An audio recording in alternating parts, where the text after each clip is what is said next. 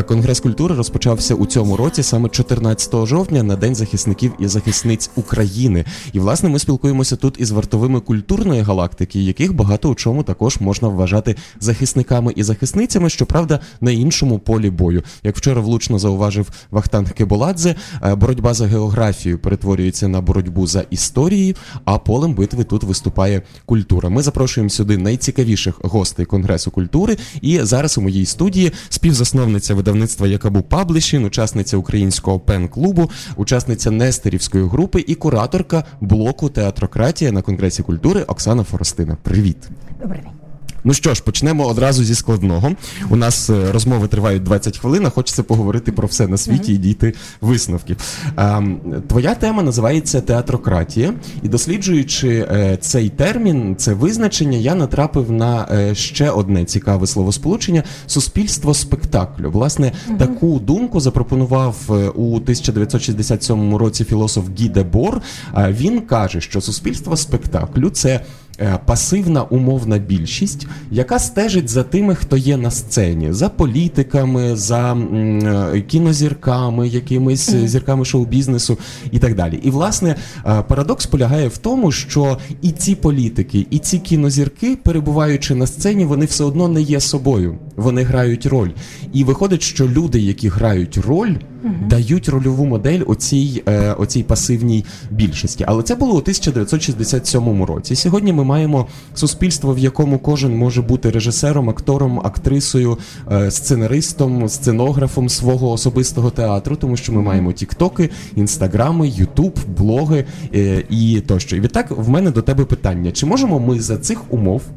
Е, згадуючи думку Гі Дебора, говорити, що суспільство спектаклю перетворилося на суспільство імерсивного спектаклю. Е, ну, можна так сказати, це красива думка, але мені здається, що все ще набагато складніше і набагато е, заплутаніше. Е, звісно, Гі Бор, е, коли е, коли писав суспільство спектаклю, е, він перебував ще е, в у світі, яким е, великою мірою управляли або е, чоловіки у костюмах, або чоловіки у військових френчах. Тобто, вже вже почалися власне ці е, рухи революційні давно. І от якраз це були е, був такий розкол між старими і новими елітами. Ну і тут, напевно, треба десь поставити зірочку, що Гі Дебор критикував це суспільство е, спектаклю з лівих позицій, такі можливо навіть радикально лівих позицій. Я не знаю, що би він сказав з приводу нашого сьогоднішнього стану.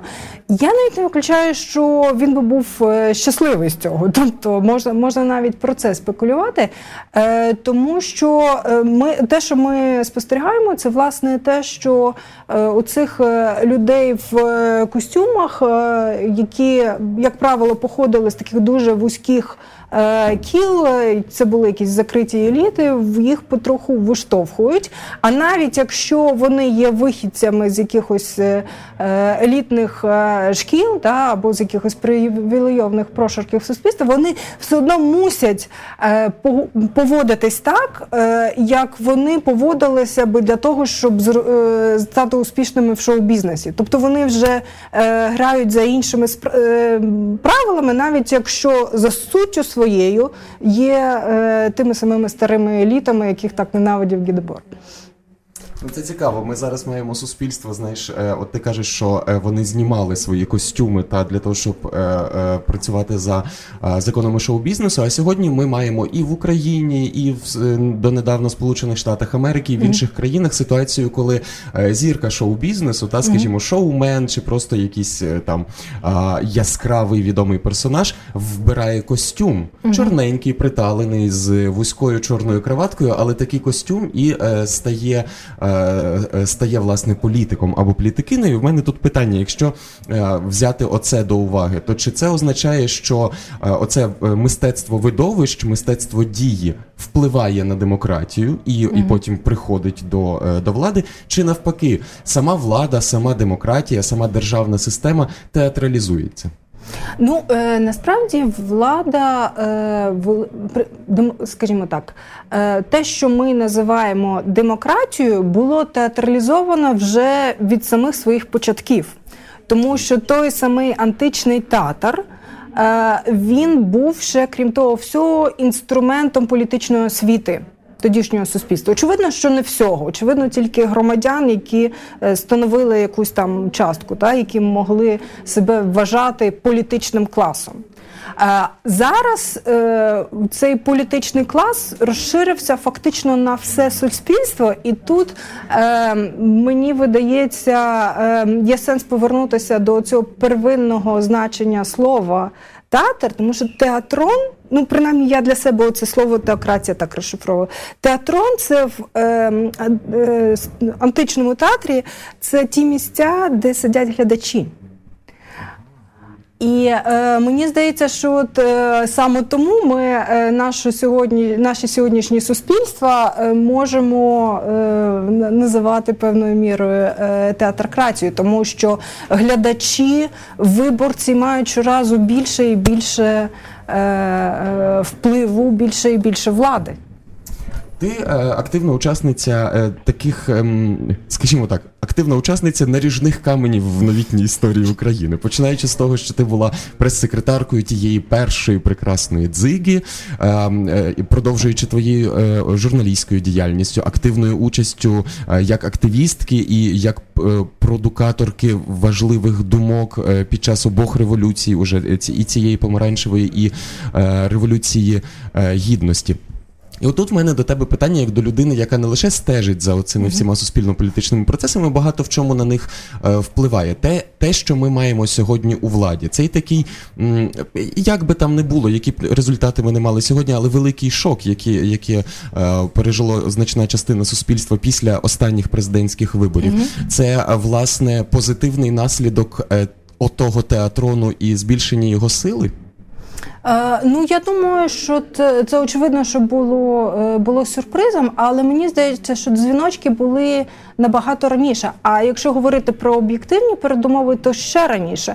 І ці об'єктивні передумови не завжди погані. Тобто, якщо ми говоримо власне про е, театральність політики, то тут нам напевно треба згадати, що демократичні протести, починаючи там з кінця 80-х, вони були театралізовані. Тобто ці театралізовані дійства і відовищність вони були також способом підважити владу, там починаючи від помаранчевої альтернативи в Польщі, та коли опозиція там перевдягалась гномами та і виступала проти е, проти поліції. Е, рух е, отпор у Сербії, який боровся з Милошевичем, вони так само це застосовували. Наша помаранчева революція це так само великою мірою е, дійство. Та? Я пам'ятаю, що тоді навіть е, казали якісь е, журналісти західні, які приїхали, каже, у вас тут не революція, у вас фестиваль. Тобто тут вудсток якийсь, так? З двома хедлайнерами. Так, але е, врешті е, ми настільки призвичайли, що воно має бути саме так, що в результаті от воно і набуло от і такої вивершеної, можна сказати, вже форми. І е, до речі, е, от коли я казала про дзвіночки, був такий дуже цікавий момент. Ще 2016 року е, на конференцію ЄС, цю так звану Ялтинську конференцію, яку влаштовує Віктор Пінчук, таким гостем сюрпризом для учасників був Кевін Спейсі. Так. Так, який е, грав головну роль в е, картковому будинку. І оці очевидці, які там були, кажуть, що він просто е, привернув на себе абсолютну увагу. І ці реальні політики, наділені владою, е, фактично яких він грав, вони так вишикувалися чергою до нього по автограф. А е, потім Кваснєвський, коли виступав після нього, звернувся до нього мій колега, мій дорогий колега. Тобто, це це вже в цьому було такі, от е, з, трошечки попливла в нас реальність ще тоді. Тут ми бачимо тоді, е, на твою думку, таке коротке питання завершення е, цієї реальності, чи просто один з етапів її роз... її розвитку? Е, ну, я думаю, що це е, все ж таки один з етапів е, розвитку. Невідомо, чим він е, закінчиться, наскільки швидко, наскільки безволісно ми його перетравимо, тому що е, ну, в нас, особливо в Україні, в нас є ну, от буквально за дверима реальні загрози. Тобто за лаштунками цієї всієї сцени, яку ми там хтось з захопленням, хтось з жахом е, спостерігає, є е, є реальна загроза, і оця така. Е, Тілесна політика в в такому найгіршому, найархаїчнішому своєму вияві, та тобто це це, це реальне насильство, це реальна війна. І наскільки з цими викликами е, можна впоратися видовищністю та і е, причарування мас, це от е, будемо дивитися. Ну я тоді не можу не запитати. Ти сказала про реальні загрози за лаштунками. Взагалі в нас дуже поетична розмова. Та в нас є сцена, в нас є глядацька зала, і тепер є залаштунки. І звичайно, російсько-українська війна це один з е, найбільших викликів і загроз.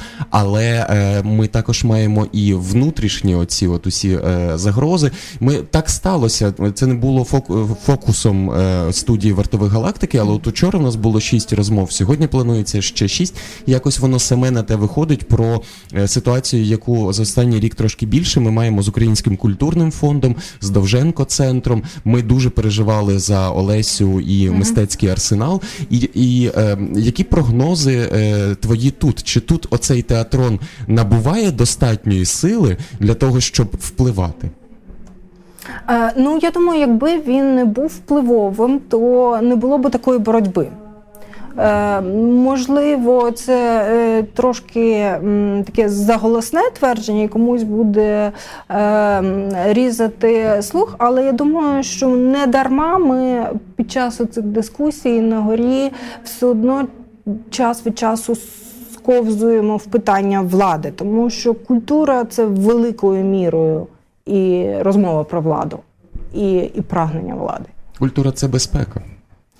Е, ну, е, В нашому конкретному випадку можна сказати і так, бо це якесь позначення свого простору, що так чи так пов'язано з безпекою. Дякую. І е, дуже коротко перейдемо ще до загальної теми mm-hmm. від від теми блоку, який е, ти куруєш до загальної теми Конгресу культури у цьому році. Загальною темою є сцена майбутнього. Ну mm-hmm. от знову до театру повертаємося, так? Але давай зачіпимося за інше слово. За слово майбутнє я, готуючись до нашої розмови, е, знайшов твій чудовий виступ на TEDx УКУ, який відбувався років сім тому. В 17-му році. П'ять років тому, у 17-му.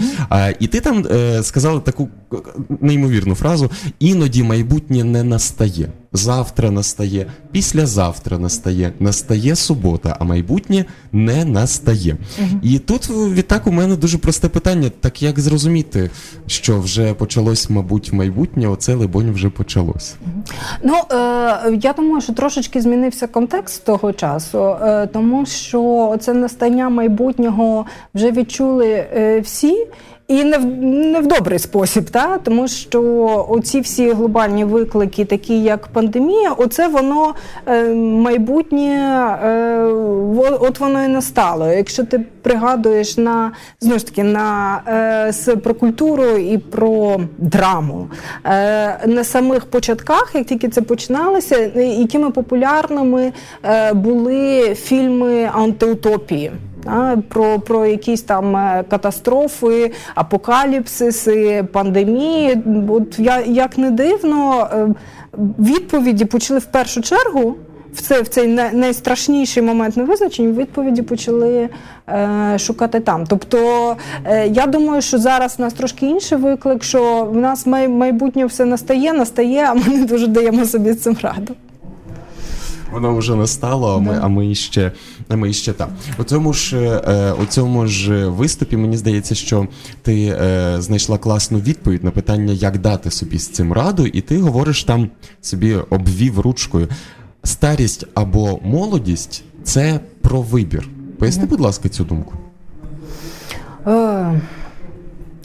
Ну е, наскільки я е, пригадую той виступ, е, тут напевно йшлося про те, як людина сприймає час, і що власне оце сприйняття часу в кожному конкретному випадку є є вибором, та? Як ми як ми прогнозуємо наш завтрашній день і і те, те, що буде далі. Чи ми ну, знову ж таки повертаючись до драми, та? Чи, чи ми вже думаємо якимось фінальним е, актом, чи ще ні? Чи ми ще хочемо розтягнути сюжет?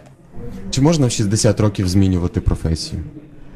Е, я думаю, що так, і я думаю, що е, це е, з часом знову ж таки, якщо не буде чогось такого зовсім непередбачуваного і катастрофічного, з часом це буде навіть не 60 років, а 65 років, просто тому що ми будемо жити довше. І і знову ж таки, от наш горизонт планування і наше уявлення про час дуже зміниться.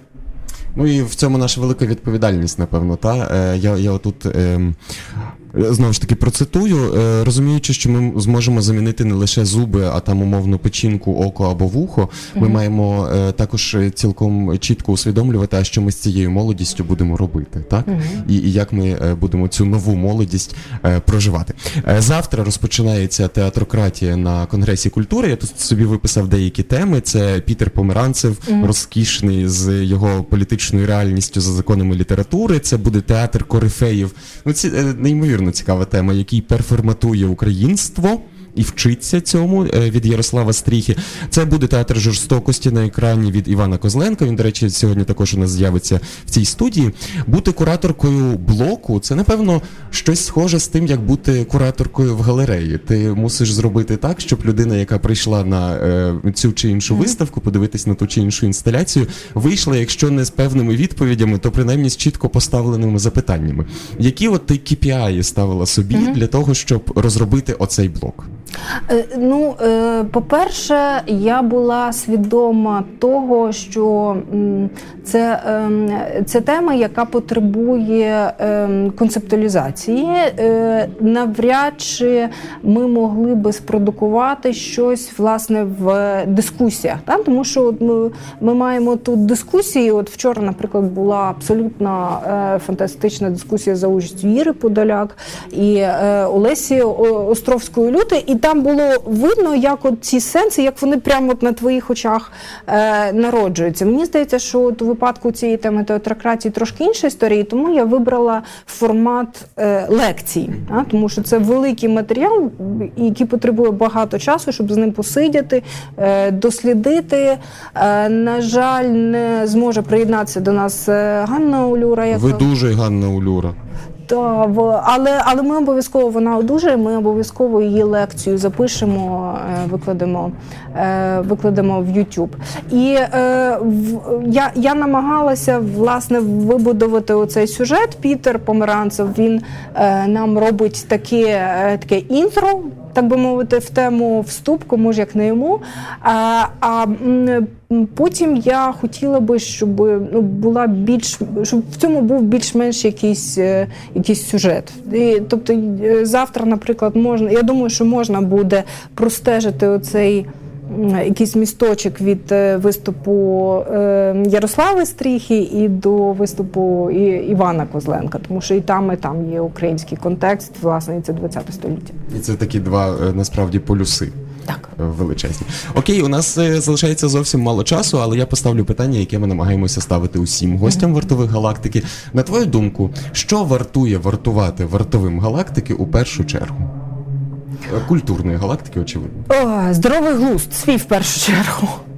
Е, тому що це е, це з часом розумію, що це більше виклик, ніж видається на перший погляд. Дякую. Це була Оксана Форостина, кураторка блоку Театрократія на Конгресі культури. Я нагадую, що вартові галактики це спільний проект онлайн Радіо Сковорода і Америка Хаус Львів. Усі озвучені тут думки є нашими приватними і в жодному разі нічиєю офіційною позицією.